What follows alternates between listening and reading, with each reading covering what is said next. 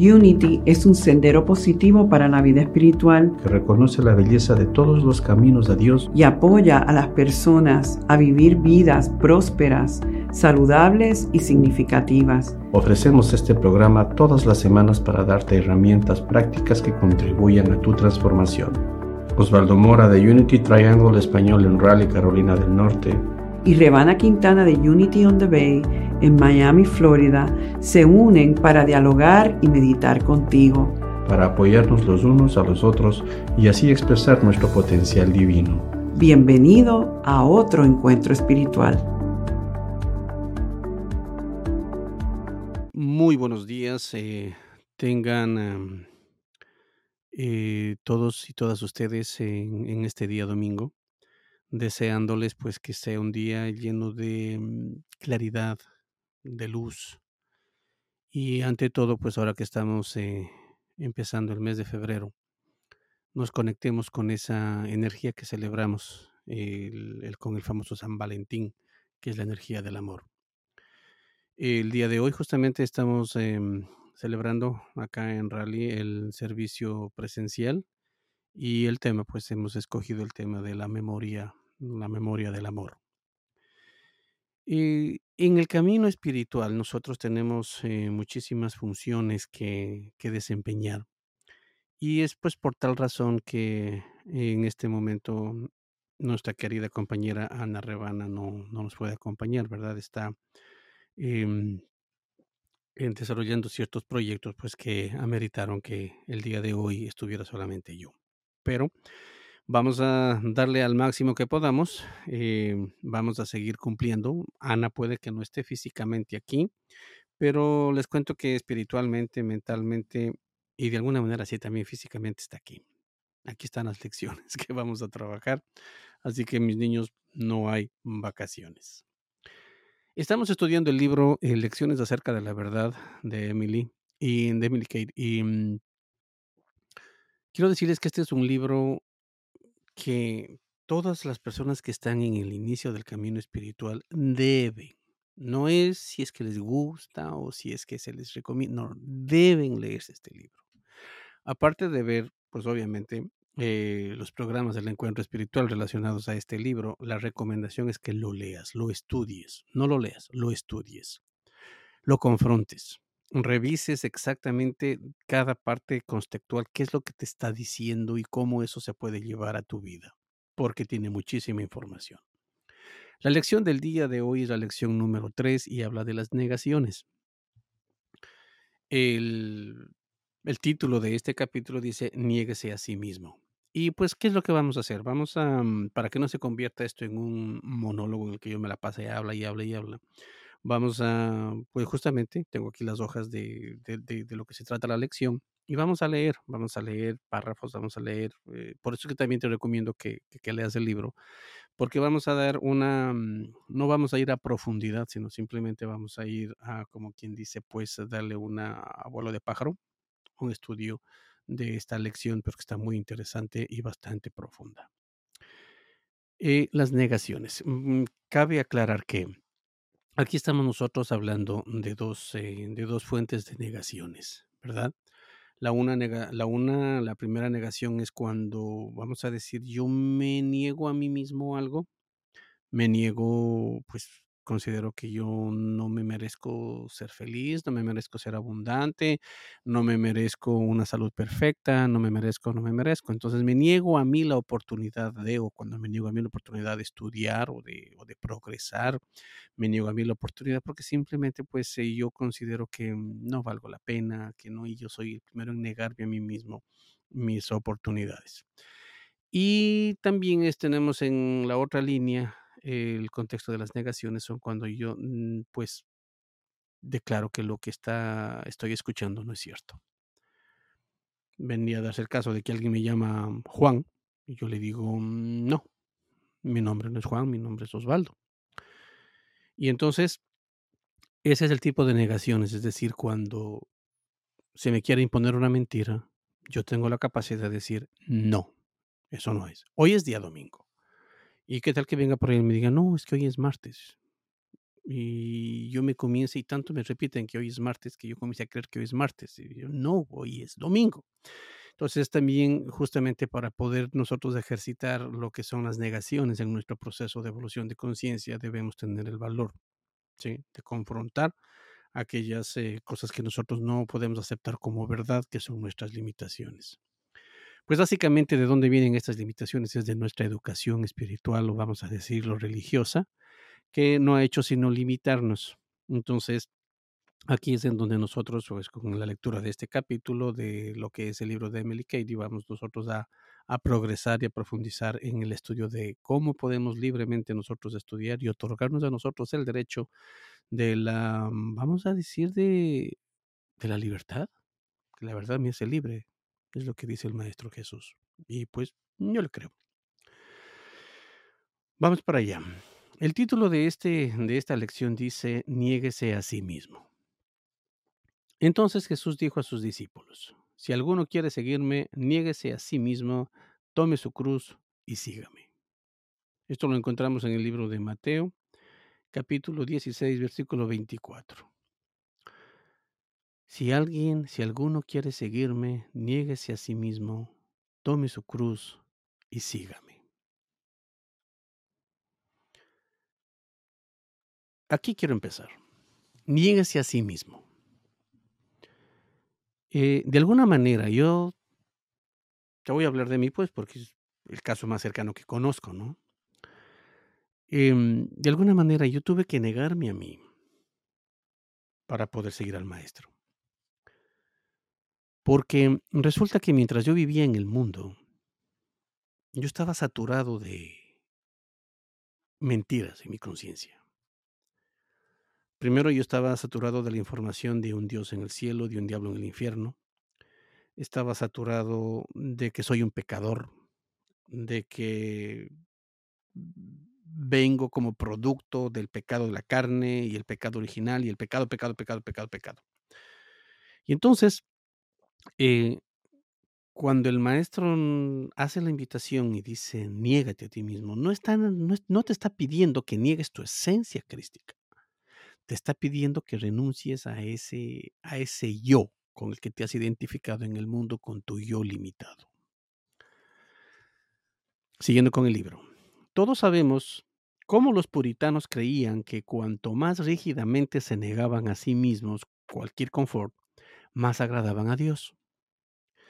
Hasta ahora, esta idea se ha apoderado de la mente humana al punto que durante algunos siglos almas devotas han llegado a torturar sus cuerpos de diversas maneras, creyendo que así estaban volviéndose más espirituales, o al menos estaban aplacando de alguna manera a un Dios enojado.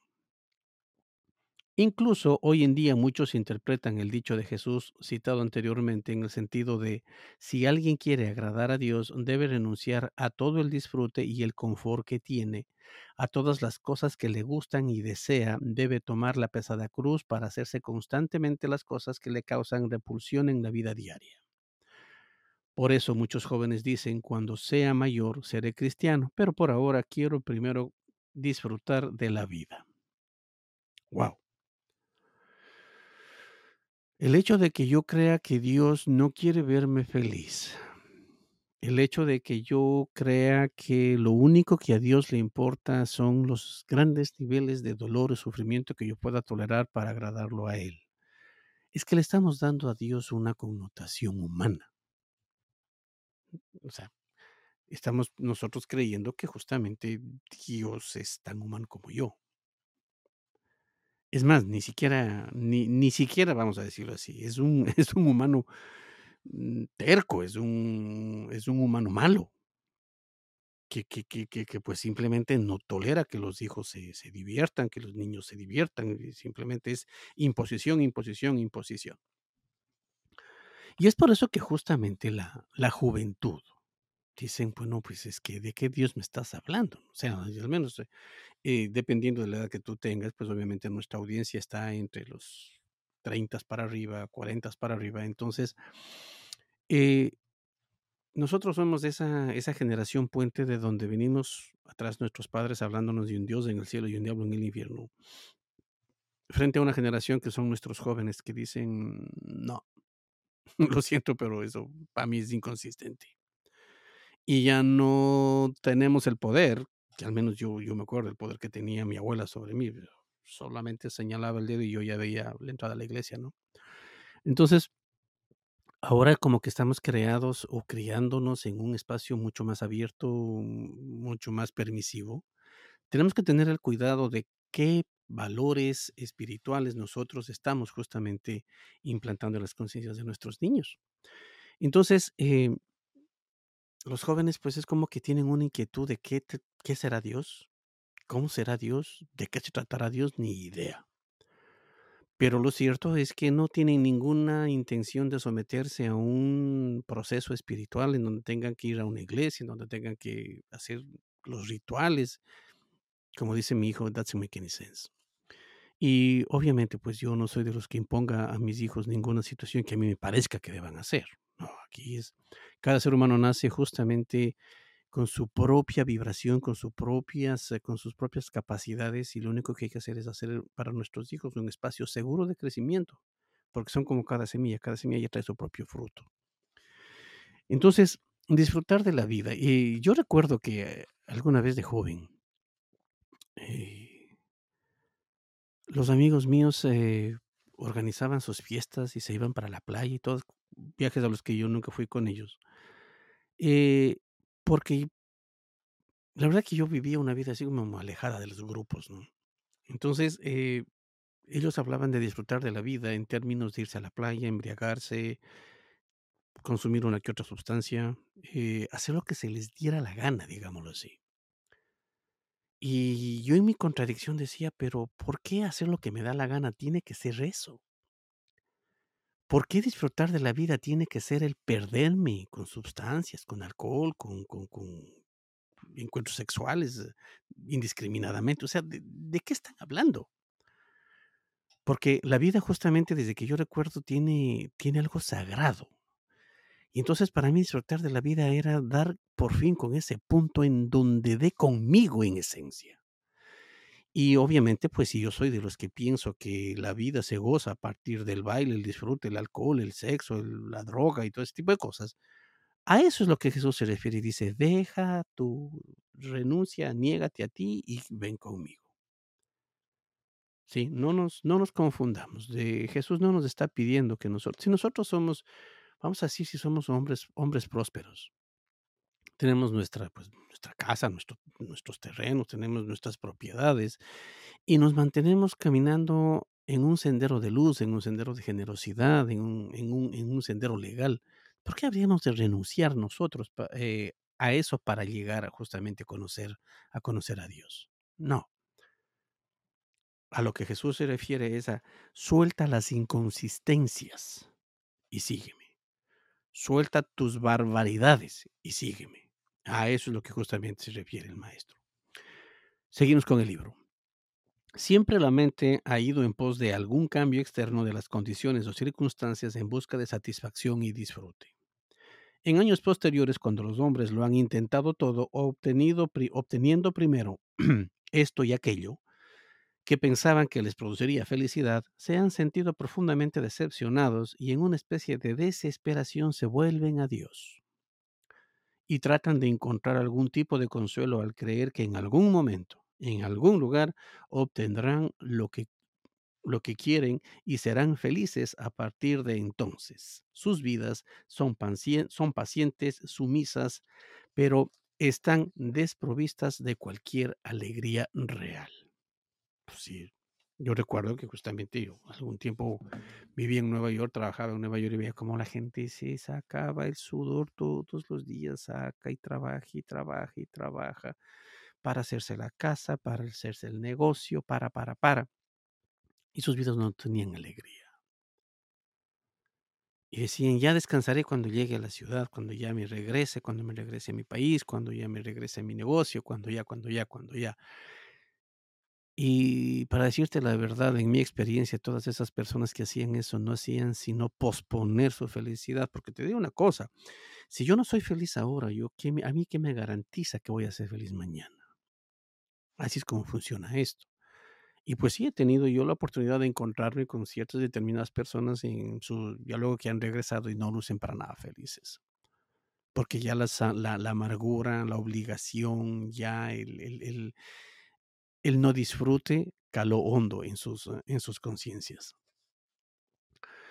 Entonces, em, el, el, el, Maestro Jesús justamente cuando nos dice, niégate a ti mismo, recordemos que no nos está pidiendo que nos neguemos a nosotros, en esencia, sino a esas creencias desbaratadas que creemos que nosotros somos.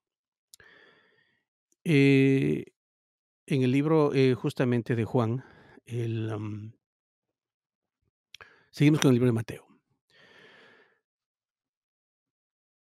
Tu Padre Celestial sabe que necesitas todas estas cosas. Dios, vamos a decir, la conciencia divina, la conciencia suprema, conoce muy bien de qué adolecemos nosotros. Esta es la magia de la conciencia divina, que no tienes que, primero no tienes que pedirle a alguien en el cielo que te provea de algo, no. Es adentrarte. Dios en ti no está afuera, está dentro. Dios vive en tu corazón. Es una vibración, no es un ser, no es un hombre, no es una mujer, es una vibración. ¿sí? Que está ahí. Bin, bin, bin. Esa es la única presencia en el universo de la que derivan todas las cosas, de las que son y de las que no son, dicen por ahí. Entonces, tu Padre Celestial sabe que necesitas todas estas cosas. Dios ya conoce tus necesidades, pues porque vive en ti.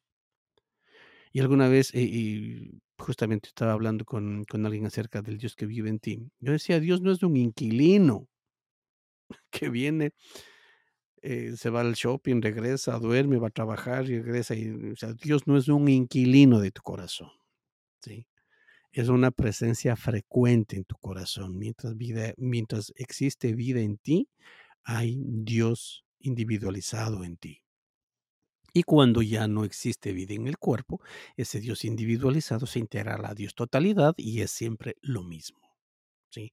Como cuando la gotita de mar, que tiene todos los elementos del mar, es, es más, es el mar en una gota, se integra al mar, no vive una gota, ah, no vive aislada la gota de la totalidad del mar, vive en la totalidad, se integra la totalidad. Y justamente seguimos con, las enseñanzas del maestro, ¿no? Y luego al hablar un día dijo, les he dicho estas cosas para que mi alegría esté en ustedes y su alegría sea completa. ¿Sí ves? Todo lo que Jesús nos ha dicho ha sido para que Él nos está hablando de alegría, no nos está, no nos está hablando de tristezas, ni de amarguras, ni de pégate duro, ni nada por el estilo. Y otro día dijo, el Padre te dará todo lo que le pides en mi nombre. Juan 15, 16.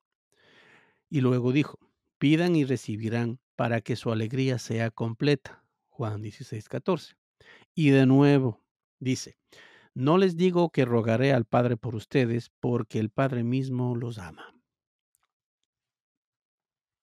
Primero Jesús nos dice que pidamos en su nombre, es decir, que nosotros en conexión crística con nuestro Cristo en nosotros. Acuérdense que Jesús representa nuestra conexión crística. Jesús no es un alguien al que tengo que pedirle que por favor le diga a Dios que se acuerde de mí.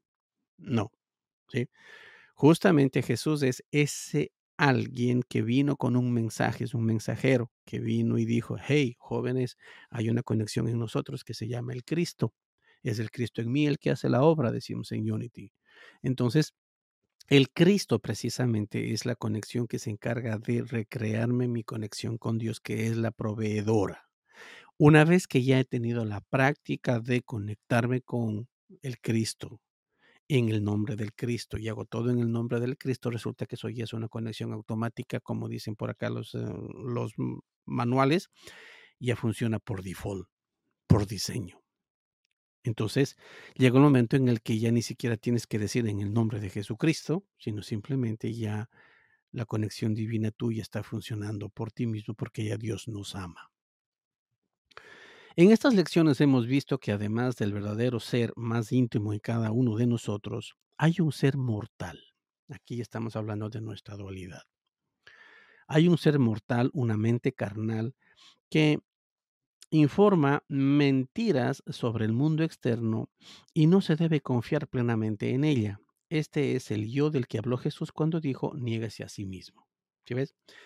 Es esa parte en nosotros, esa mente, esa mente que pues es como que la mente callejera, que, que, que, no está educada, que no está eh, formada, que es esa, esa mente pues del mundo. Esa es la que justamente nosotros debemos, debemos eh, dejar ir porque es la mente que está buscando las satisfacciones inmediatas, que está buscando que nosotros eh, no, nos, no nos podamos enfocar grandemente en nuestra realidad espiritual. Entonces, eh, Vamos a hacer un proceso de reconocer la negación de los pensamientos erróneos. Algunas personas que durante los últimos años han hecho un estudio especial de la mente encuentran que es un hecho que ciertas creencias erróneas o falsas que tenemos son realmente la causa de todo tipo de problemas físicos, morales y financieros. Han aprendido que las creencias equivocadas surgen solo en la mente carnal o mortal. han aprendido y de hecho, han demostrado que podemos, mediante un esfuerzo persistente de la voluntad, cambiar nuestras creencias y tan solo con esto cambiar por completo nuestras circunstancias problemáticas y nuestras condiciones corporales. Wow.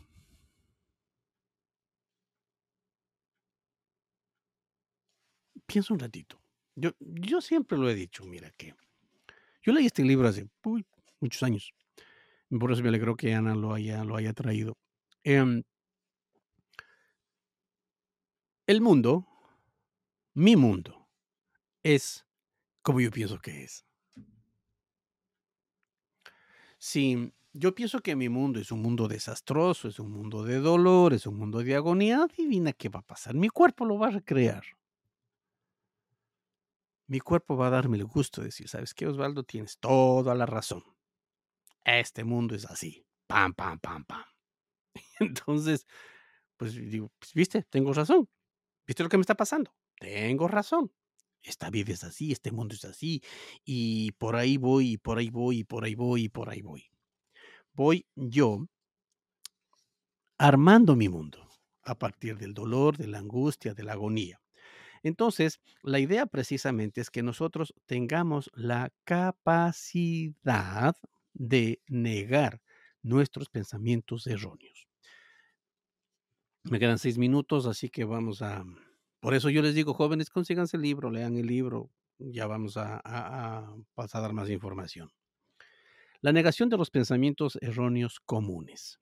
Hay cuatro o cinco grandes pensamientos erróneos que casi todos sostienen y que las personas que han salido de la enfermedad y los problemas por estos medios han descubierto que es bueno que todos los nieguen a fin de limpiar la mente de los efectos nef nefastos de creer en esos pensamientos. Son más o menos así. Primero, no existe el mal.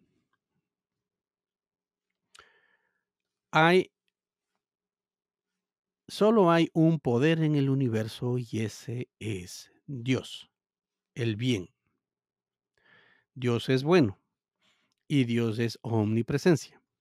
Los males aparentes no son entidades ni cosas en sí mismos, son simplemente una ausencia aparente de lo bueno, así como la oscuridad es ausencia de la luz. Pero Dios o el bien es omnipresente, por lo que la aparente ausencia del bien, que es el mal, es irreal. Es solo una apariencia de mal, así como el sol en movimiento era una apariencia. No necesitas debatir este asunto del mal ni comprender completamente por qué lo niegas, sino que comienza a practicar las negaciones sin prejuicios y ve cuán maravillosamente después de un tiempo éstas te liberarán de algunos de los llamados males de tu vida diaria. Segunda negación. No hay realidad, vida o inteligencia en la materia. Hemos visto que lo real es lo espiritual, Muchas veces nosotros peleamos, pero no conoces mi realidad. Mira, la, la realidad es que hay que hacer esto, esa es la realidad.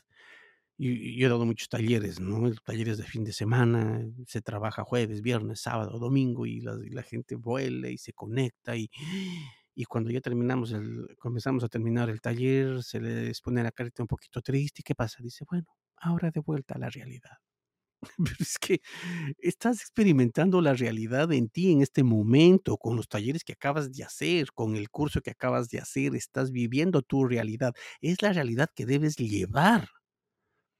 No has estado en una fantasía. La fantasía la vives en el mundo. La verdad es que eres justamente, eres verdad, eres amor, eres poder. Entonces, vuelvo a repetir, hemos visto que lo real es lo espiritual. Las cosas que se ven son temporales, pero las cosas que no se ven son eternas. Segunda de Corintios 4, 18. Al usar esta negación, pronto romperás tu esclavitud a la materia y a las condiciones materiales sabrás que eres libre. Tercero, el dolor, la enfermedad, la pobreza, la vejez y la muerte no pueden dominarme porque no son reales. El dolor, la enfermedad, la pobreza, la vejez y la muerte no pueden dominarme porque no son reales. Qué alegría, qué alegría. Cuarto, no hay nada en todo el universo a lo que yo deba temer, porque mayor es el que está dentro de mí que el que está en el mundo. Dios dice, yo contenderé con todos los que contiendan contigo. Isaías 49, 25. Se lo dice a cada hijo suyo y cada persona es su hijo. Tú, yo. Entonces, recuerda, Dios dice, yo contenderé con los que contienden contigo. Es decir, yo me voy a meter con los que se meten contigo. Pero para eso, pues obviamente tienes que estar en conexión. Se lo dice así a cada hijo suyo y nosotros somos sus hijos. Cada uno de nosotros somos sus hijos. Repite estas cuatro negaciones en silencio varias veces al día, no con una tensa ansiedad por recibir algo de ellas, sino tratando con calma de comprender el significado de las palabras dichas. Revisamos nuevamente cuáles son las negaciones. No existe el mal. Así que el fulano que representa el mal, que no hay para qué mencionar el nombre, no existe. No hay.